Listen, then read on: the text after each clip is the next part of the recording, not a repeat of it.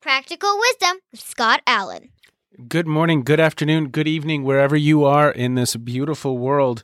My name is Scott Allen, and I am the host of Phronesis Practical Wisdom for Leaders. I am an associate professor of management at John Carroll University in Cleveland, Ohio, USA. I'm an author, an entrepreneur, a speaker, a nonprofit founder, and the host of two podcasts. I'm also a husband and dad of three. You just heard from Kate, my daughter, who wrote and performed the Phronesis intro. Phronesis offers a smart, fast paced discussion on all things leadership. My guests are scholars and practitioners, and we cover timely, relevant topics and incorporate practical tips designed to help you make a difference in how you lead and live. Now, I am proud to share that Phronesis is the official podcast of the International Leadership Association, an association that is near and dear to my heart. ILA brings together leaders and those who teach, study, and develop leadership, advancing leadership knowledge and practice for a better world. Learn more at ilaglobalnetwork.org. If you like what we're up to, please click subscribe so you can stay up to date as we release new episodes each week. You can also share what we're up to with others. And now, today's show. Everybody, good afternoon, good morning, good evening, wherever you are in the world. I have Elena Antonacopoulou. She is the founder and director of Gnosis, an international interdisciplinary and independent research and leadership development institute. She has had professional appointments at a number of universities Liverpool, Manchester, Warwick, and she currently holds visiting professional appointments at Western University in Canada, at the University of Lincoln in the UK, and the Royal Norwegian Air Force Academy you are all over the world. I love this. I love this. she has been published in the world's best journals the Academy of Management Learning and Education, Journal of Management Studies, the British Journal of Management, Journal of Management Inquiry, Management Learning. She has co edited five books. I think we're going to touch on maybe one or two of those today. She is a certified coach with the International Coach Federation and she is involved in all kinds of things. To get a little more information on elena and to learn about how to connect with her you can look at the show notes. But elena what do you do in your spare time when you are not mm-hmm. around the world and writing papers and engaging in think tanks and coaching others and wow! Well i do have a life believe it or not well, I love my long walks, um, meditating while I walk with my um, mate, uh, Dexter, the dog, who yeah. you have seen before the st- start of the show. Uh, and when I am in my fitness mode, which I have to accept that I haven't been as intensively engaged in the course of the lockdown with yes. all the consequences that that uh, implies, I like to spend time in the um, company of my friends, um, um either doing um, uh, Zumba dancing, salsa, bachata dancing, boxing, and Pilates, and all sorts of fitness regimes. So I do, I do live a full life, and of course, I have two children, which ensure that I don't have any time for myself all the time. oh, that's wonderful. Well, we met because you reached out to me, and I believe the email said something to the effect of you have this this podcast called phronesis and you have not even explored what that word means. And this is my area of expertise. So i wrote you back and i said well you are the person i need to know. I've had a few people. In fact yesterday i had someone say i should change the name and i've had a few people kind of wonder about the origins Elena, the origin is very, very simplistic. Okay. Can I tell you the story? And it's a little Go bit ahead. embarrassing potentially for someone who has expertise in this space like you do. there is a jazz band called Phronesis. And I thought, wow, that is the coolest name for a jazz band. So I looked up the, the definition of the word and of course you can look and see different versions but it, you know practical wisdom.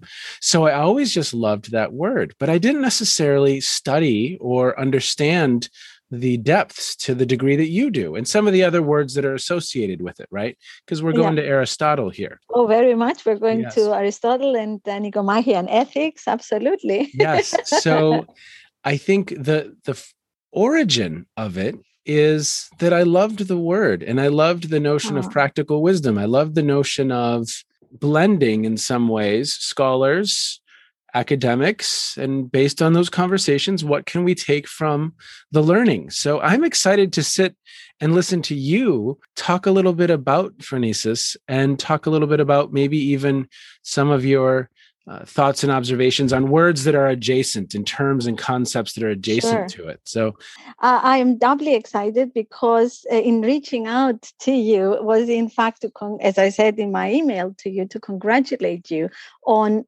enabling the community of leadership scholars to celebrate a concept that it, it is at the essence of what leadership means.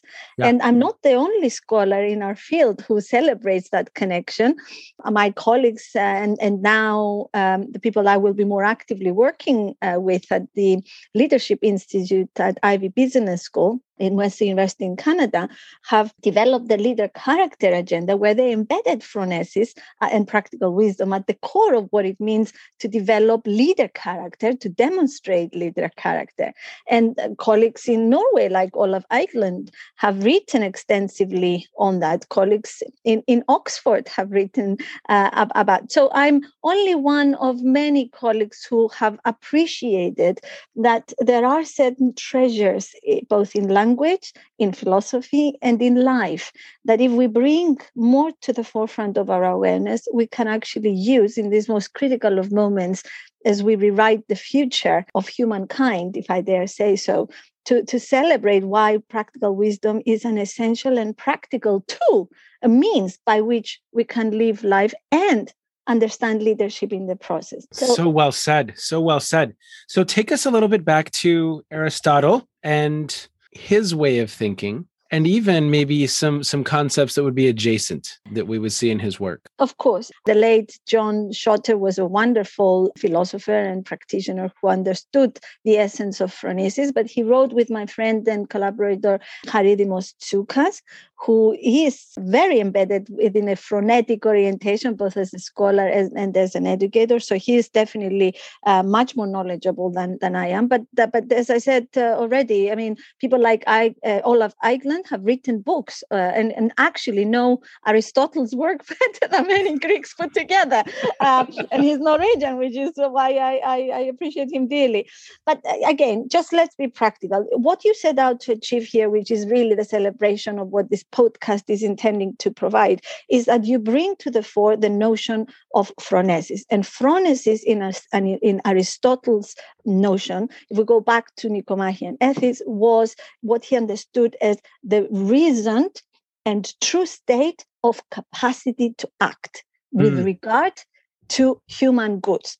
Now, there are many, I mean, we could actually have multiple uh, podcasts on the roots and extensions of the concept. And this, this can be found in some of the stuff I've written, because like many others, I had to go and trace the development of the concept before I too brought it in my leadership research. But again, staying focused, uh, phronimos in Greek means uh, good, well behaved.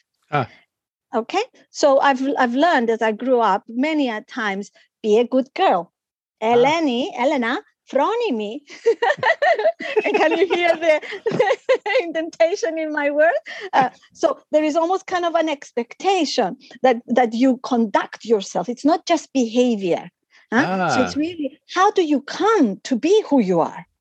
So Phronimos is someone who is not just acting well uh, or is governed by some moral and ethical grounds and, and principles, but it's also someone who creates with the intent to serve the common good. Ah. And MacIntyre, I, I, guess, was one of those who, Alasdair MacIntyre, who, who developed this even more in, in bringing it, um, you know, with his notion of after virtue.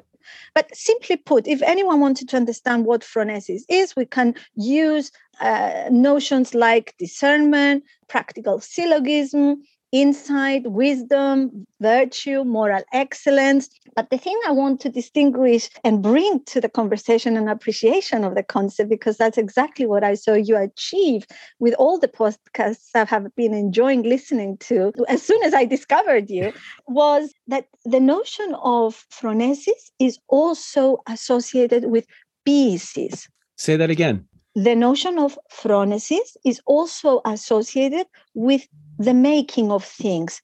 Ah, peace. Ah, okay. Peace in Greek is a beautiful um, word, uh, as is demiurgia, creation. Yeah. And and the beauty of phronesis is not to be understood because you call it practical wisdom.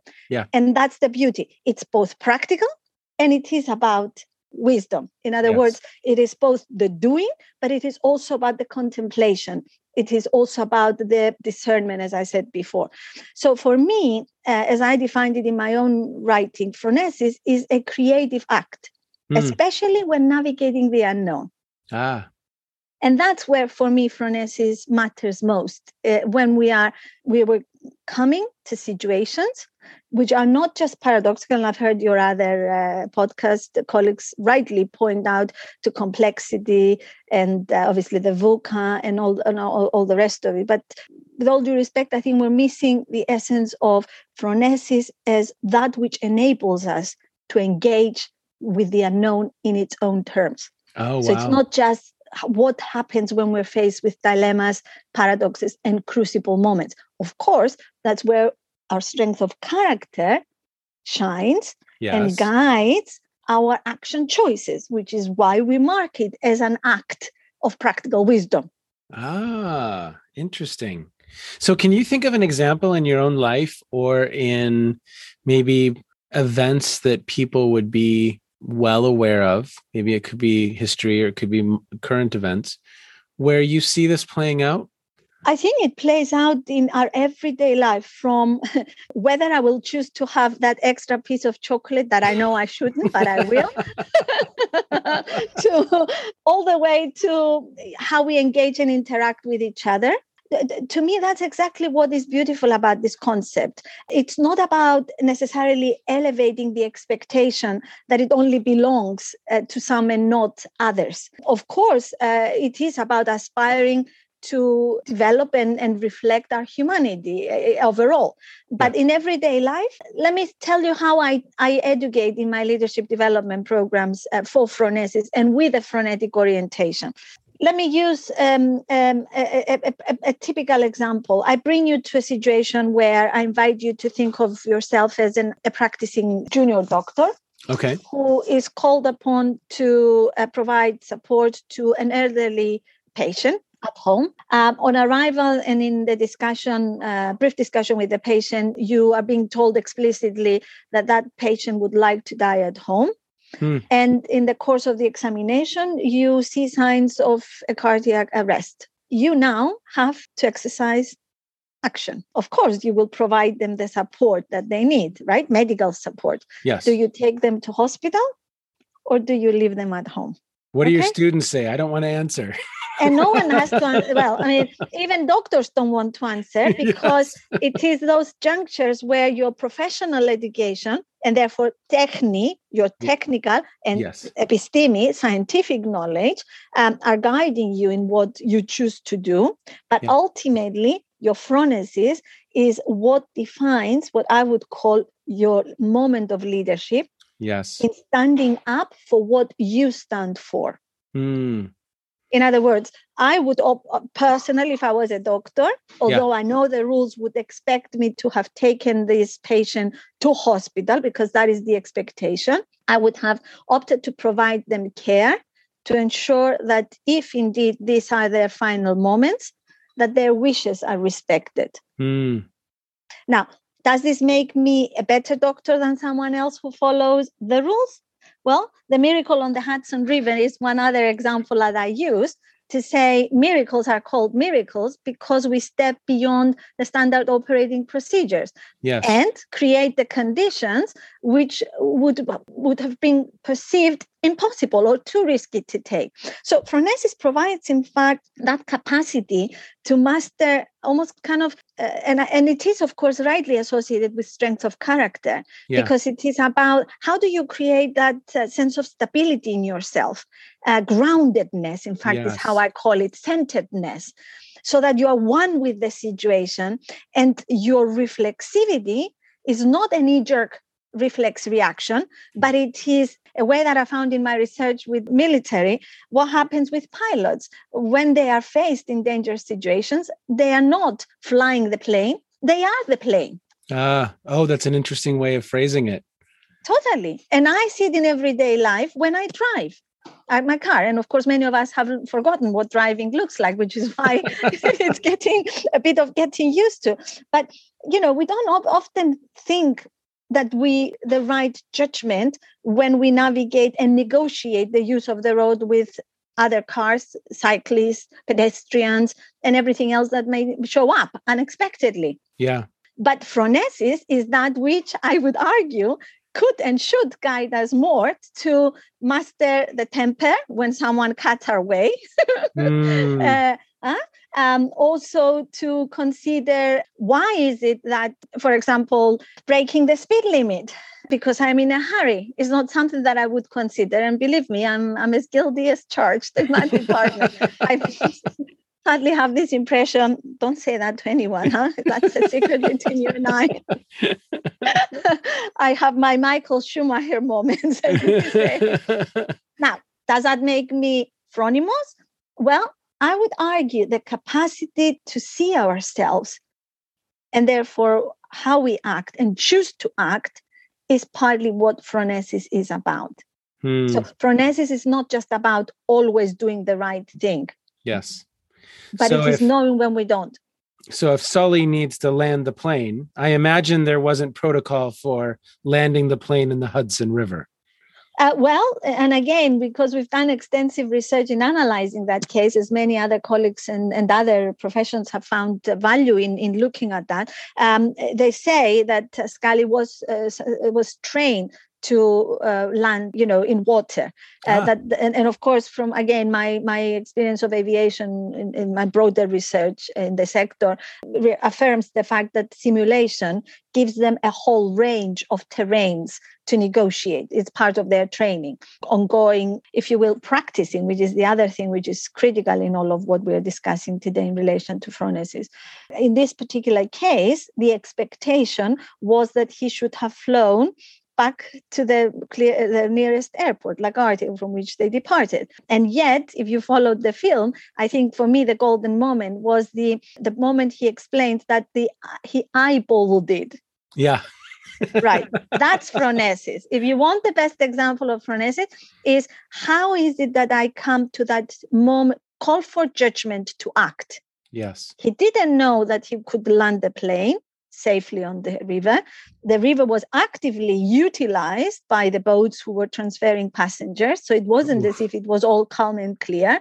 And we know for a fact that even after the successful landing, there were mistakes in that they didn't close some of the pockets. And of course, that's why the plane started to receive water. Mm. But it was also dangerous for the uh, boats that approached the, the plane uh, to rescue the passengers when they came out on the wings of the plane, if you remember, because obviously of the suction effect and, and for the disturbance uh, with, you know, their, their presence, if you will. But, but the fact that he broke the standard operating procedures was the thing that the fact was also valuable in the way that this event was captured in, in the film yeah. uh, that subsequently was produced. And in that it shows that he took the risk of however many years 40 plus years of experience flying for a few seconds of a choice.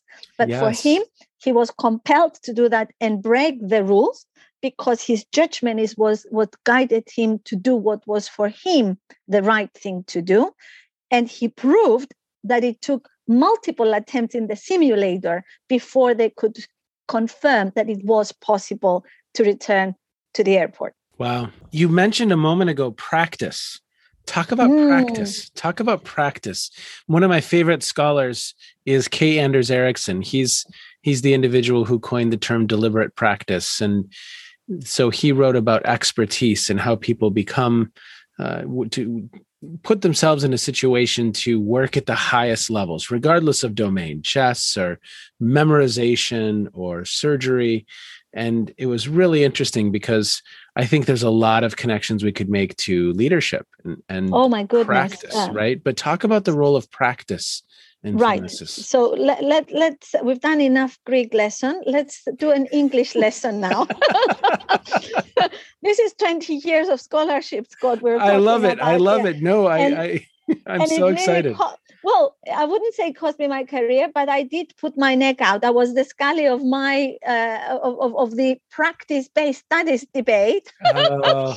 because because as i'm sure you know one of the themes that has populated the leadership debate is the leadership as practice. Yes. and in the same way as there has been a leadership as practice there has been a strategy as practice an entrepreneurship as practice and many many other management practices which somehow the proposition as practice makes that makes uh, them and us see them differently. Yes. Um, Right. Having spent 20 years researching social practice theory and yeah. understanding what it means to look at the praxis, the practitioner, and what it takes to perform an act that we can call a practice, mm. I concluded that there is a practice we have not understood fully yet, and that's the practice of practice. Now I've mm. lost your your listeners by now.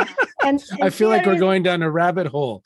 well, hopefully not. Hopefully not, because the reward in the carrot that awaits you if you pick your your uh, head up from that hole is to recognize that there is a big distinction and this is where i'm afraid the use of the two concepts with the same spelling is confusing many there is it's not about the verb practicing yeah. with a uh, yeah uh, or and the noun. So i'm not playing the Weickian notion of organization organizing management managing. Yeah. I am I, of course i respect that immensely and it is part of the processu- processual unfolding of which phronesis is also an important element of.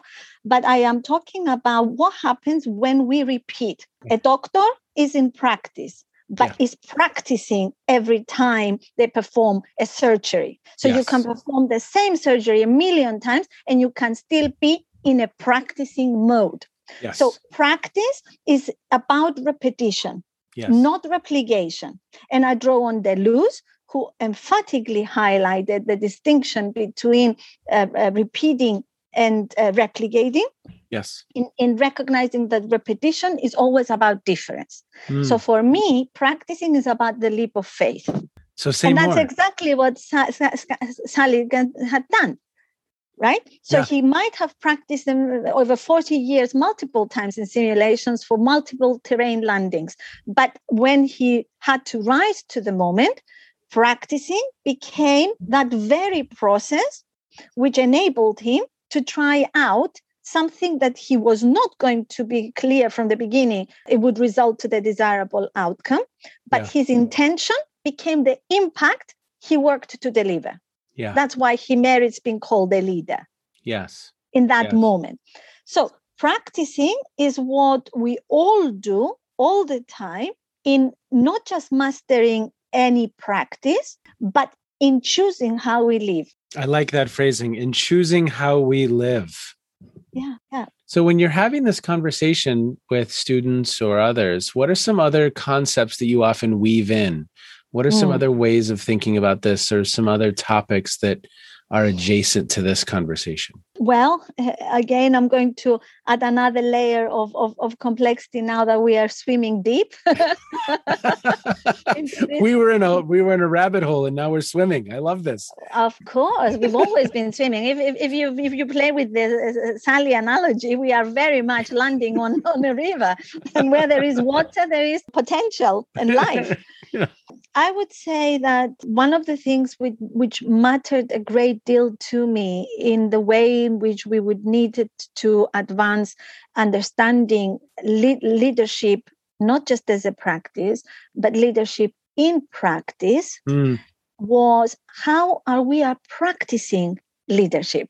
Okay and in there play, staying with the with the water metaphor is what prompted me to make the two points. First, to see and highlight the ship in leadership. And, and you can take it literally and metaphorically. By that, I mean, what platforms do we create so that we collectively grow? And within that, what does this growth mean in terms of advancing our humanity? which mm. I also see as a central aspect of both phronesis and leadership. Now, there is where we go back to not only discussions around issues of, um, you know, not moral positions and ethics alone. Of course, we do that. And that's why ideas in and around leader character matter a great deal, because, of course, that's what we tap into and bring in this practicing to figure out, or as, as others would say, are in our way finding pursuit. Yes. Huh? Yes. So practical wisdom is not that in the flip of your finger you come up with the idea. All that deliberation before you act and decide that that's the wisest thing to do imp- implicates the practicing. Yes. That is happening, whether you're deliberating or, as I would say, reflexively reassess a situation. In my conversations, in my in my leadership development programs, in my writing. Uh, one of the things that I, I, have been particularly keen to see that we understand better is the value of reflexivity, mm. which is different from just viewing something, reviewing it, or reflecting on it, or in the course of doing it, as Donald Schoen would say, reflection in and on action. Yes. So review of view, our ways of seeing is a yeah. way, a ways of looking.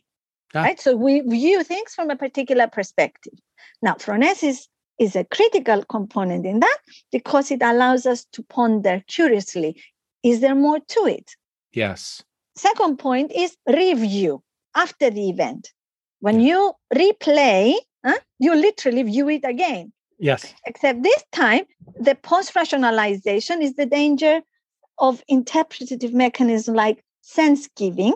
Mm-hmm and sense making, which may post rationalize and provide explanations that create the truth. Say that one more time. When you review something after the event, you enter in a process of post rationalization. Now, the danger is, of course, this process of interpretation, yep. akin to what we talk in our field as sense making and sense giving, are in equal measure potentially biased views. Oh yeah. that, okay. so so that's my that's the main message there. Yeah. Which which says if you look at something, be curious and ask, is there more? If you review something, don't just say what has happened, but why am I re- understanding it this way? Yes.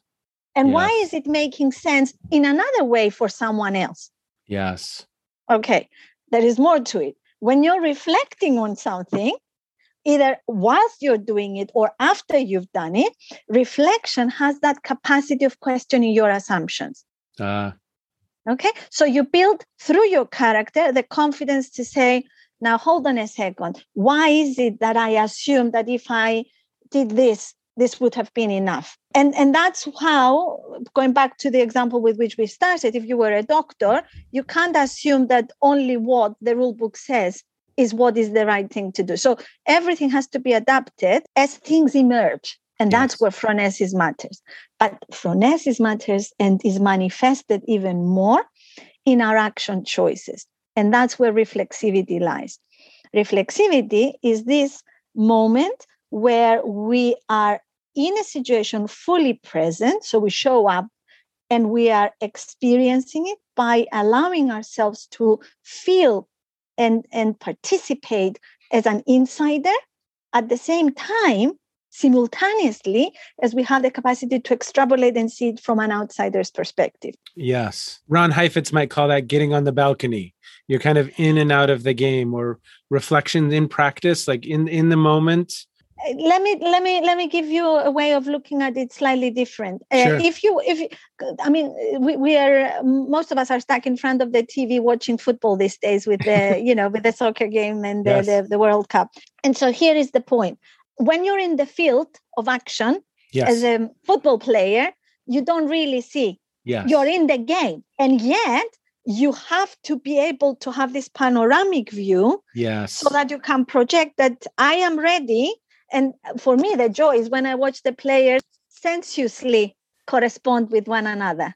Uh, say more about that.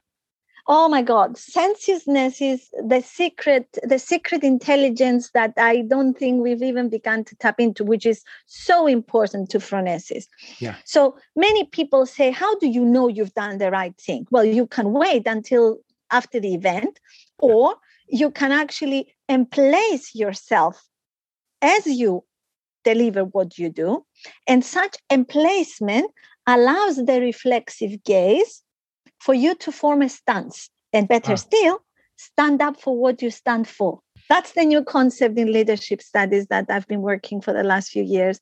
We first developed it in order to explain what does entrepreneurial and uh, entrepreneuring Yes. Uh, and this notion of entrepreneurship as a practice, how can we understand it? And that's where we explored emplacement as an extension of enactment and embodiment. Hmm because emplacement is our entanglement in the event enough though for us to be able to practice our response whilst responding reflexively yeah accounting for that which emerges so elena what is your background because you have such a wide variety of experiences knowledge that you are bringing to one space. Talk about that a little bit. You've been embedded in business schools, you've published in management journals, you talk about your background that brings this very expansive perspective to the space. Thank you, Scott. It both is strength and a curse, as they say. Uh, I am very curious as a person. Yeah. In fact, I, if you ask me what do you specialize in, I often say I am a learning scholar ah, and I mean I like it in, in the double sense of the world, word. And more recently, I've, I've positioned myself as an axiologist. I'll say something in a minute about that. To me, being a learning scholar is that I have devoted 30 years of my scholarship as faculty in business school to educate and therefore yep. i've always cared immensely about the quality of learning experiences and experiences of learning yes. that I was helping to shape and the impact of such learning enough for me to have felt that in doing justice to be the importance of understanding the role of learning in change in renewal in growth be it strategically organizationally individually socially I needed to tap into anthropology, philosophy, human geography, uh, psychology. I am broadly read. And yes. actually, that has been what made always very difficult for people to only limit me uh, because I write on organizational learning broadly and organizational change. And I can sit just as comfortably within colleagues that are within the OBHR human resource management space, as, yep. as well as uh, with colleagues in strategy and public policy and, and so on and so forth. So I am someone that sees entanglement not as a concept, but as a way of thinking, breathing, yes. and living. And what I, I actually one of my most important principles in my identity as a scholar is that I practice what I preach. And here yes. is the essence that for me, I can't speak about something unless I lived it. And, and that's why you see me so passionate in fighting with colleagues who insisted on practice with a C. And yeah. I kept insisting on practice with an S. and at some point, it, were, it was called the S and C war. Well, as we wind down for today, what are you reading? What are you listening to or streaming that's caught your eye in recent months that you would want listeners to be aware of or to know about? In some respects, uh, I know I, I was cheeky, if I can use that term, to say, having listened to your podcast, yeah. Uh, I would certainly encourage uh, listeners to spend time tracing and systematically following the discussions because each one of them is unique and there's so much learning in each of them. And oh. I think if one were to look at body of knowledge that the podcasts are creating, to me, they manifest different dimensions of phronesis as a concept. And and i love that. So so thank you for for being with me on my walks if i'm not meditating. I hear i hear you i'm listening to you and and uh, you other beautiful people that um, you you featured. Thanks to uh, my friend sally newham i'm reading uh, the alchemist by uh, coelho although i knew his work on other things i hadn't actually re- read the alchemist. So thanks to her who pr- presented it to me as a present. She sent it to me at home. Uh, I have that to play with at the moment, but I'm never short of stuff to read. Unfortunately, I'm one of those that always carries enough paperwork. And the reason why I have the Aurora as my background is, is I'm so full of books stuff that it wouldn't make for the most uh, tidy background compared to yours. Oh, well, that's a great way to be. I was watching a documentary on, I think it was Bill Gates, and he he has a tote of just eight or ten different books that he is constantly carrying around to learn about different dimensions in the world. But I love your description of yourself as a learning scholar. I think mm-hmm. that's wonderful. I absolutely think that's wonderful.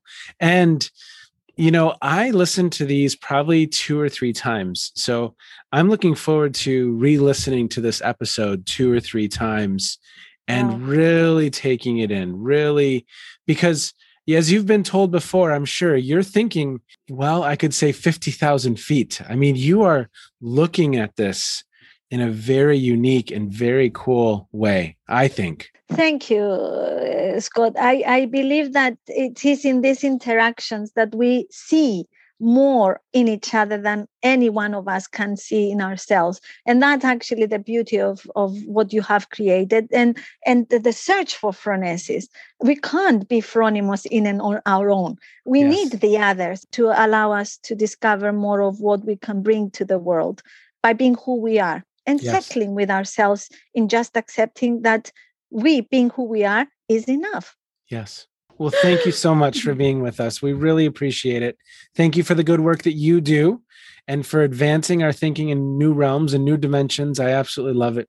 Have a great day, and I look forward to our paths crossing again soon. I look forward to seeing you again soon, Scott, as well. Thank you for the opportunity. Okay. Really appreciate it. Be well. you too. Take care. I would be lying if I said that at certain times in that conversation, I wasn't swimming a little bit. Back to this water metaphor. Elena is thinking about uh, leadership and thinking about the world and how we help prepare people to be successful in incredibly challenging scenarios, challenging situations. And I love that. I love engaging in conversations where maybe I don't understand all of it, where I can look back, reflect, and challenge my own assumptions, expand my own thinking. And Elena, you have done that for me, and I'm sure for some of you who are listening. And that is the practical wisdom for me in this conversation that to get new places, to grow, to advance, we have to challenge ourselves to be comfortable engaging in dialogue and conversations where maybe we don't always understand, where we are being stretched to think in new ways. And Elena helped me do that work today. For that, I say thank you for your good work. Thank you for advancing our thinking. And for all of you listening, listen again because you'll hear something new. I promise. Be well, everyone. Bye bye.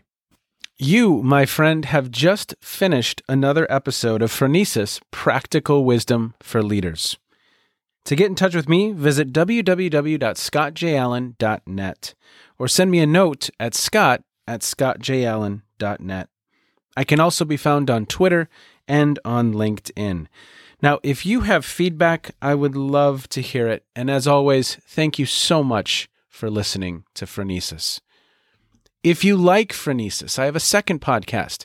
It's called the Captovation Podcast. That's with an O, Captovation Podcast, where I speak with experts on the topic of designing and delivering incredible presentations. And now, Kate's twin sister, Emily, with the outro.